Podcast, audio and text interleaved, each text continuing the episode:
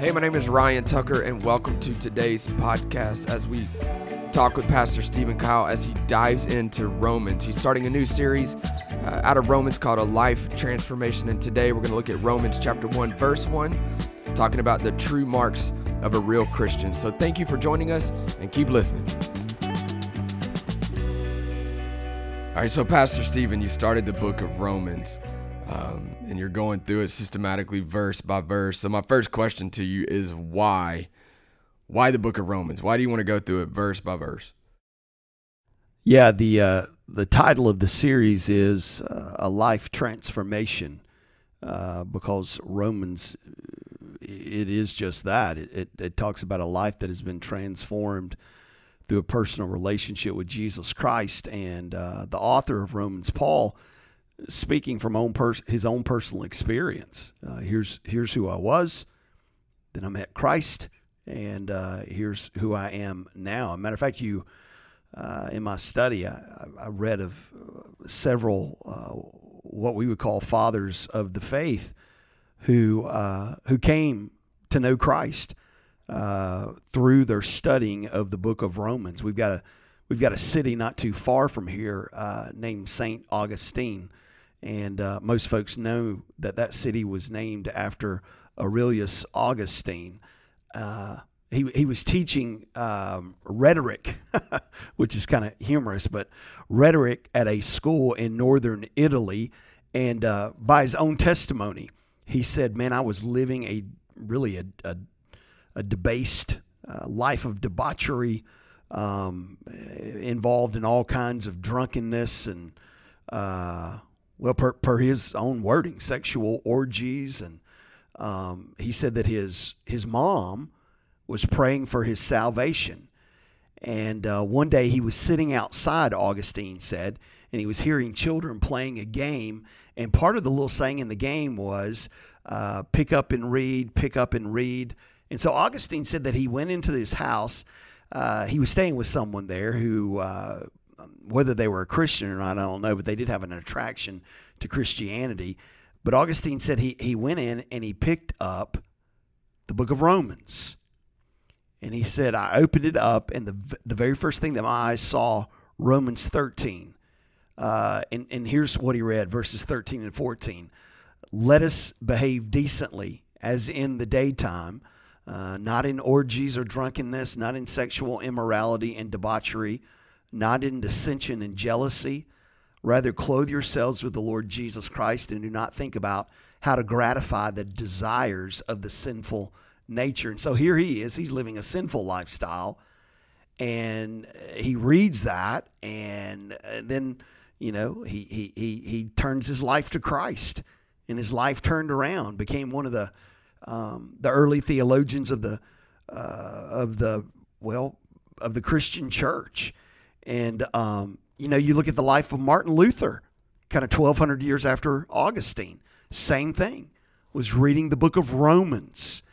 And that's when he began to have an understanding that you don't get to heaven by taking sacraments. You don't get to heaven by buying indulgences from the Catholic Church.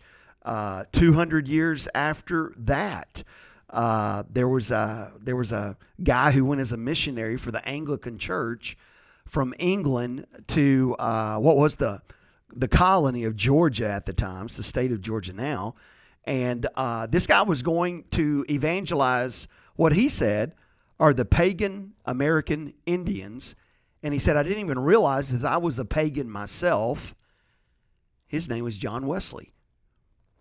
And he was a total failure as a missionary to the Indians because he didn't know Christ. So he got on a ship. He sailed back to London. And halfway back to Europe, the ship encountered a terrible storm. And the boat was thrown about by the waves. They were afraid they were going to sink. Wesley was afraid that he was going to die. That he said, I was afraid that if I died, I wouldn't go to heaven. So he looked over at a group of Moravian Christians who were holding hands, and they were singing praises to the Lord, and they were smiling. And Wesley said when he looked at those people who were not afraid to die, He said, I don't have what they have. And when he got back to London, he went to a meeting on Aldersgate Street. And that night, Wesley said, somebody read from the book of Romans. And here's what Wesley wrote. He wrote this on May the 24th, 1738. He said, about 8:45 while he was reading the change which God works in the heart through faith in Christ, I felt my heart strangely warmed. I felt that I did trust in Christ and Christ alone for my salvation. So you got Augustine, you've got Luther, you've got Wesley, you've got Paul. I mean, on and on. That's the reason why we're studying the book of Romans. Well, and we know that the book of Romans is going to be pretty thick when it comes to theological things. We know that there's potential for debate. We know there's potential for people to take part of the text, as you look through the book of Romans, take part of that text and kind of use it in variable ways, a lot of different ways. But you kind of make this statement starting with your sermon. You use the phrase resume of a real Christian. And so if we're talking about a life transformation, and then you titled the sermon Marks of a Real Christian, but you use the phrase resume of a real Christian. Why resume of a real Christian? Like, why is that? Because we can't, it's hard for a believer to think about their life as something on a sheet of paper like a resume. Yeah, the thought is, what does a real Christian look like? What does a real Christian sound like? I mean, and not in the manner of, hey, act this way and behave this way and you'll be a Christian, but no, more along the lines of you've had a life transformation. There are going to be characteristics in your life of someone, as I mentioned in the sermon. Number one, somebody who's been changed by Jesus. In the case of Luther, he would have said, hey, I was highly religious. I just didn't have a relationship. I mean, Wesley would even have said the very same thing. Clearly, Saul, he was the very same thing. So, you're changed by Jesus. I think the second point I made was you're chained to Jesus. That's talking about, hey, I'm now a bondservant of Christ. I want to please Christ with the life that He has given unto me. And the third point, hey, you're called by Jesus. Well, what are you called? I'm called to be somebody, and I'm called to do something. So the whole resume or the traits of a real Christian. Hey, here's what it looks like. How does your life compare to what we read here in this text in Romans chapter 1 of a life that has been transformed by Jesus Christ? So let's talk about this being changed by Jesus and being controlled by Jesus, because you when it comes to being controlled by Jesus, like, everything about us is going to change. If we look at that interaction and we look at that moment where Saul went from Saul to Paul, like, he had an encounter with Jesus and everything about his life changed at that moment.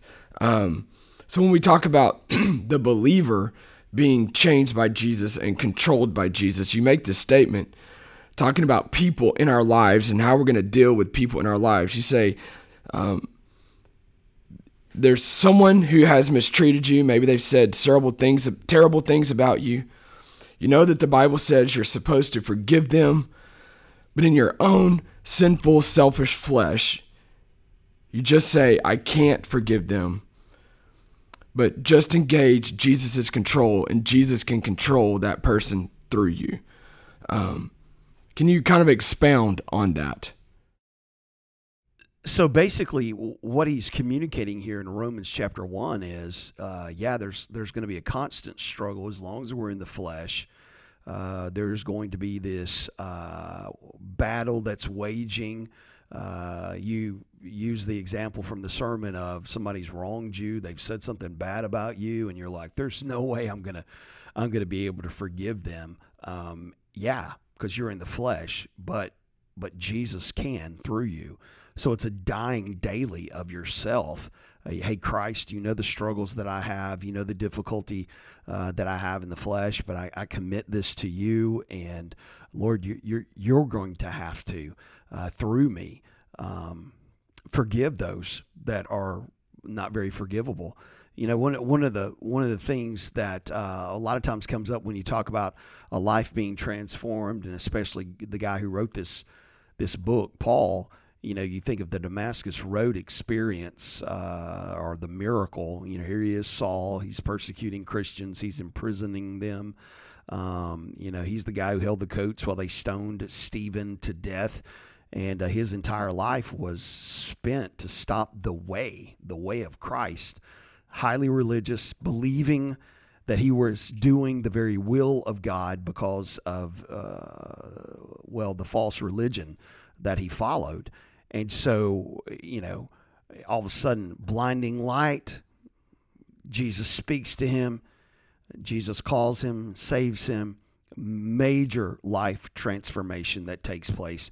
Very few folks are going to sit there and say, okay, yeah, before I came to Christ, I was on the road to go and persecute some Christians. But then all of a sudden I got saved and I've had this radical transformation.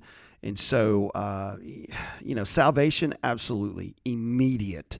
The moment that you call upon the name of Jesus Christ, at that moment, forgiven of your sins. And that's a story in itself. Absolutely. Like a lot of times, I know that we've had questions about, well, I don't have a dramatic experience from living one way to now I'm a new believer in Christ, but that heart change is a dramatic thing. Like I grew up in church, like I grew up as a relatively good kid, but I still had a dramatic change in my life when I went from death to life. So I think it speaks to the fact that we don't have to have some, be like a Saul where we were persecuting Christians or doing things like that, but we, as long as we know for sure that we've had that moment where we have asked Christ in our heart, we have surrendered our life to him, and going again from that death to life. I think that we don't need to overlook that moment at all.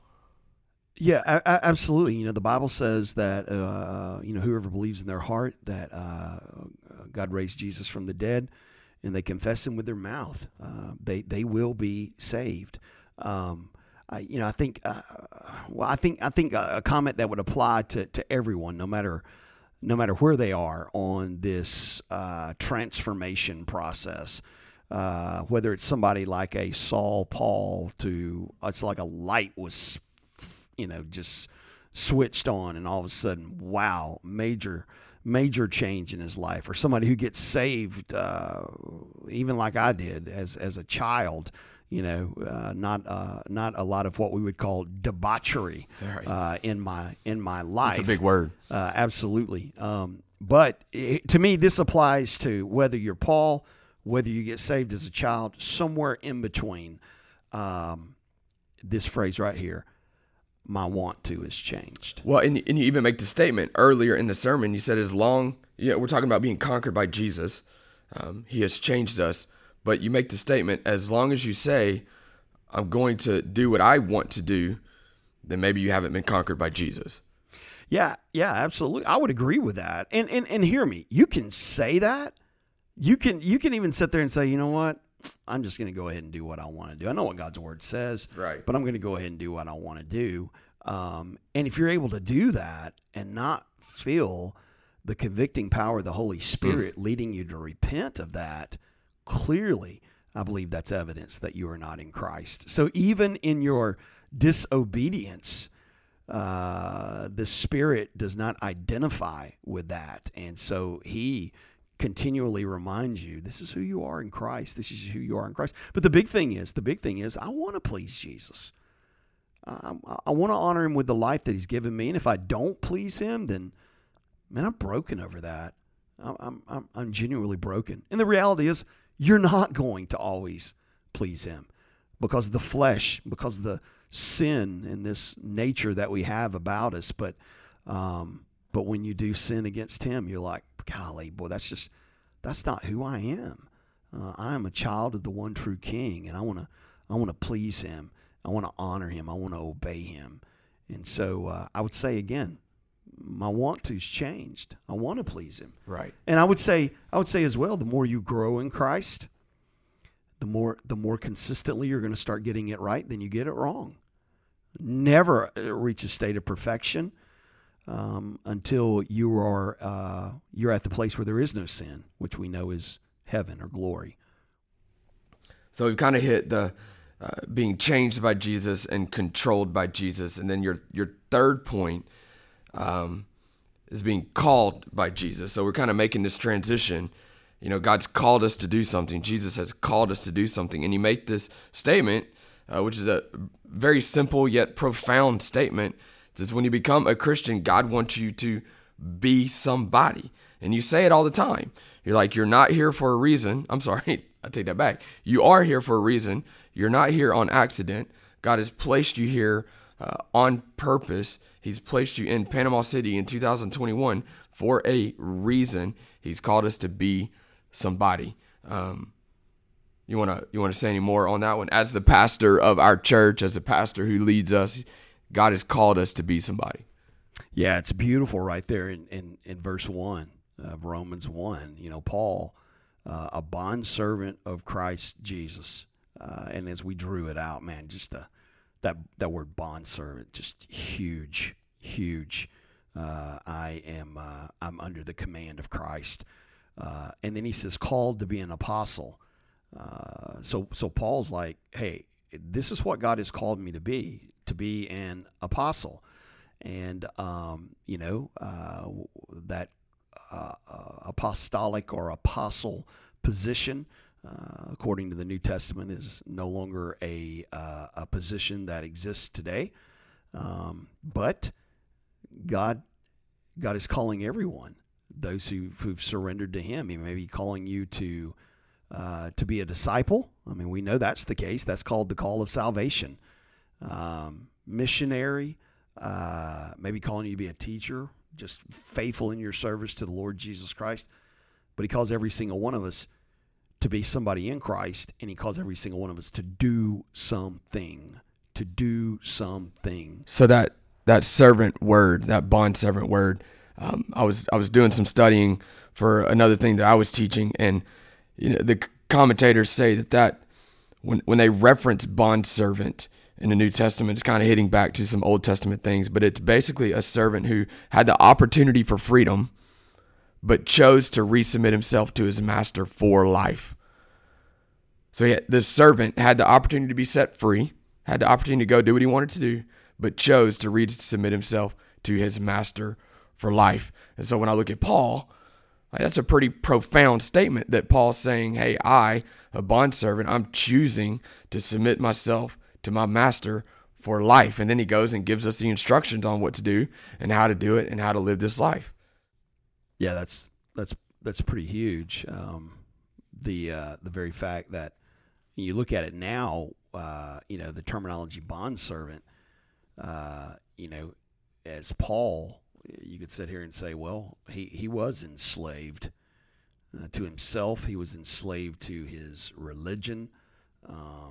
He was enslaved to a cause, and then he received freedom in Christ. And here he is saying, okay, because of the freedom in Christ, I realize I'm now enslaved to Christ. And I know we say the word slave, naturally we have this negative concept. We think of a little tension gets in our body. Yeah, we think of the antebellum slavery that happened in the United States, in the South. But yeah, don't let the term bondservant or slave, don't let it get lost on the very fact that here is a man who has just been set free from sin, and he's like, right, hey, here's who I am. I'm a bondservant to Jesus Christ, the very one who gave me freedom. And that brought him joy. That brought him joy in everything. That brought him joy in everything he was doing. He was passionately pursuing Christ, passionate about Christ, and passionate about talking about Jesus to anybody and everybody that he could. Sure. Well, and there's also a big point in verse 1 that we really didn't have time to even draw out in the sermon, but called to be an apostle and separated. Called and separated. Mm. Man, what a great definition of a Christian. Somebody who's been called out, called to Christ, and they're separated. Here's how Scripture says: we're in the world, but not of the world. To be separated does not mean that we build some compound somewhere or this utopia, and all of us Christians are just going to separate and live in our own little communal and wait for Jesus to come back or wait for everybody to die. The word separated there, it means, hey, I'm actively a part of the world that God has called me to be a part of. I'm living for a time such as this. Out of all the places and all the time in world history that I could have life, I have it now, and I have it at my location. But yet I am separated from those who don't know Christ, which means I'm different. I'm living among them in hopes that I might win them. But instead of them changing me, I've been called to be separate and to hopefully live a contagious lifestyle. That's the key thing. Christianity is not a situation where it's taught. Christianity's caught. Just like you'd catch a cold from someone. You're contagious, man, if you're somebody who's truly following after Christ. And as Paul said, a bondservant of the one who set me free, He's called me to a calling. And we would say this, He's called me to a calling. What is that calling? To live my life in such a way that it shows how radically separated that I am, so that others might be drawn to the gospel of God, is what Paul says in that passage of Scripture. It's not my life, it's his life. And when you stop and think about that, wow, man, he saved me. I belong to him. The life that I've been given is more than just get up at 6:00 in the morning, or, in the case of youth pastors, get up about 10:30 in the morning. Hey, I'm not a youth pastor anymore. I know you're not. Okay. You graduated to collegiate. That's right. I get up at 9:30. I hear you. Eat the same breakfast and go to work and eat the same lunch, and then, do your afternoon at work, and then you come home and maybe spend a little time with your family, maybe run to the ballpark, wherever the case may be, wake up the next day and do it over and over and over again. And then all of a sudden you look up and you're like, man, I'm 55 years old. What happened? Well, life happened, but that's not what a follower of Christ has been called to. You have a calling in the world, but not of the world. So here's the way I approach that. Yeah, man, I'm gonna go to work today, but I work where I work because I've been called by God there, so that others might see there's something different about me. Right. And might be drawn to the gospel. I go eat where I eat, so maybe the way I interact with the waiters or waitresses, maybe they see something different. I'm kind, or and they're like, wow, what is that? What is that about you? Even in front of my own family. Billy Graham said this. Billy Graham says, the true test of a Christian is at home. And man, that is absolutely true. People you live with, they know the real you. Right. They know the real you that nobody else sees or hears or all that. Oh, to God that we as followers of Christ would start seeing our own home as a great mission field. But to me, it's a big deal where he says, called and separated. Hey, you could even put that, somebody define Christian for me. Yeah, Christ-like, yeah. Called and separated. Boom, right there. Matter of fact, I'm making a bumper sticker. Do it. And we're going to put it on the back. Christian-called and separated. And then I could say, I heard a guy say this a couple thousand years ago. So we're called to be somebody, and then you kind of shift going, all right, we're called to be somebody because of what Christ has done for us. But then you say we're called to do something. As a Christian, you're called to be somebody, but you're also called to do something. And what is that something that you're telling us to do? Yeah, Paul mentions it right there, the gospel, man. I've been called, I've been separated, what? To the gospel of God. What is the gospel of God? Well, the good news of God is I've sent my son Jesus Christ. He died on the cross. He's doing for you what you could not do for yourself, paying the price for your sin.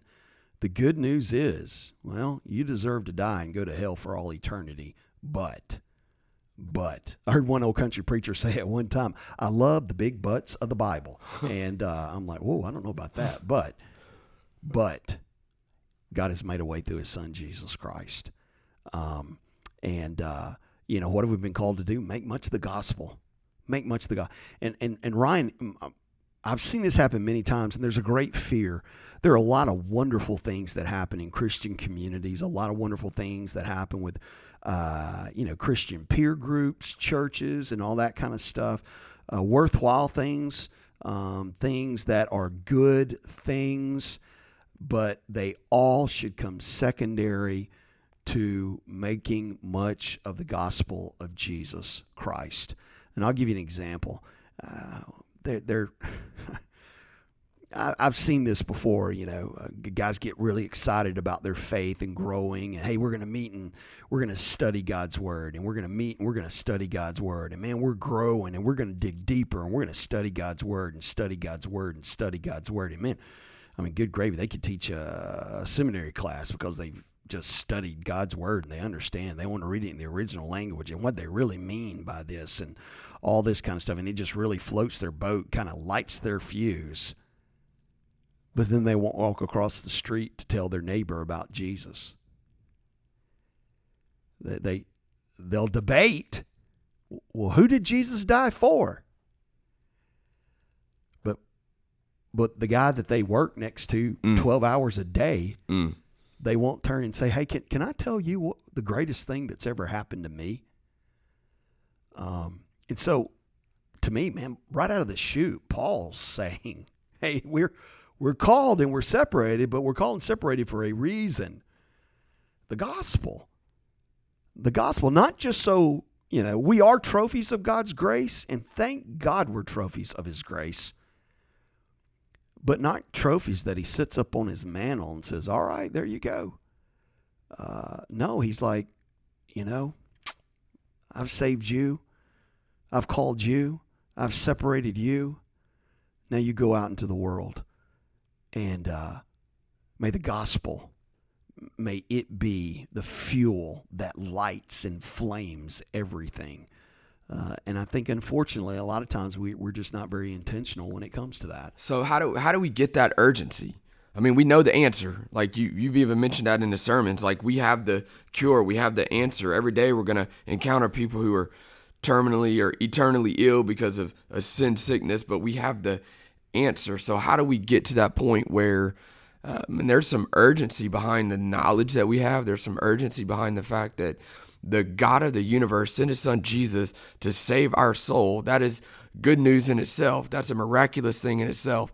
So why is the church, maybe it's a double-sided question, like why is the church so lackadaisical on this? And how do we get this urgency? Because I sit and listen to you every week. I'm in the hallways with you every day. Like you are urgent about the gospel. You are not ashamed of the gospel. You preach the gospel. You tell us to share the gospel, even as a staff. You tell us to be urgent about the gospel. So how do we, as a church, how do people listening to this, how do people that sit in the chairs every week go from, all right, that's a great message, that's a great thought, I really like the fact that Jesus saved me, but how do we go to that moment where it's urgent and we're actively sharing the good news with the people around us?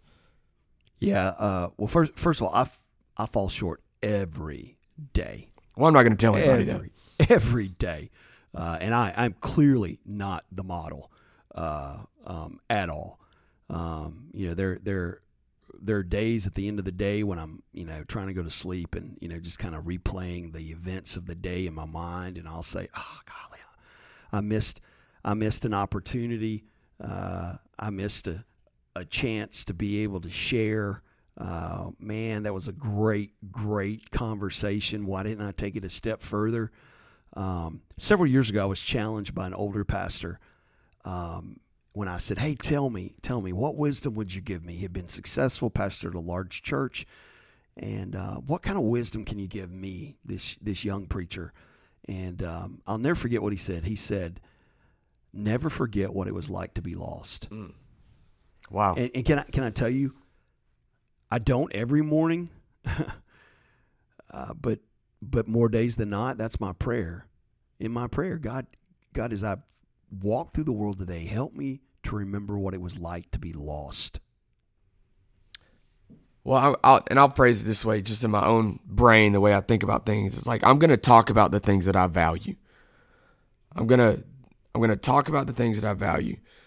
And so when we get to that point to where we value the work that Christ has done in our life, not just be happy with it or like it or be excited about it, but value, when we truly value the work that Christ has done in our life, we truly value Christ and who he is and how he works. We truly value what he's done for all of mankind. I can't help but talk about it. I can't help but try to tell people about it. I can't help but it be on my lips and on my tongue every day. And I think you close out your sermon the other day with a great simple statement. You said it's a good news, so go tell it. Like, it's the good news.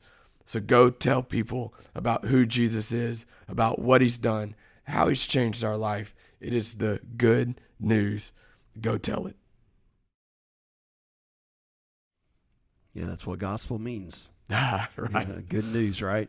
That's good news. How terrible would it be for me to know something so wonderful and so grand, so life-changing, and think, well, maybe they're not interested. Or maybe they won't listen, or maybe they don't care, versus just saying, golly, you know what, they're going to hear it anyway. I can remember we had our first child, and we lived in a little parsonage in North Mississippi, pastoring a little church, and I can remember going home to a home that I did not own, to a mailbox that was not mine. I didn't even pay rent, you know. This was a church-owned home. And, man, I decked that joker out. It is a girl. Everybody knew we were having a girl anyway. But I want everybody that drove by that house and that mailbox to see the good news that had just happened. And how minute that is compared to the gospel of Jesus Christ. Take the good news to the nations. Yeah, absolutely.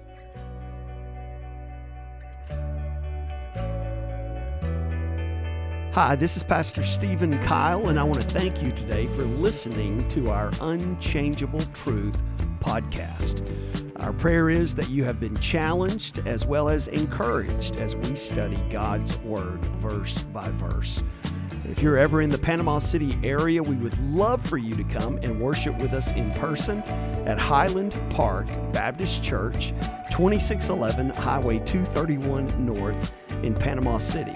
If you want to learn more about our ministry and about our church, we would encourage you to go to our website, www.highland, and that's Hiland, park.org. If you have any questions or any comments about today's podcast, feel free to shoot us an email at info@highlandpark.org. That's HILANDPARK.org. Our prayer is that you would continue to draw close to God. And if you don't know Christ as Lord and Savior, please reach out to us and let us share with you the greatest story that's ever been told. God bless.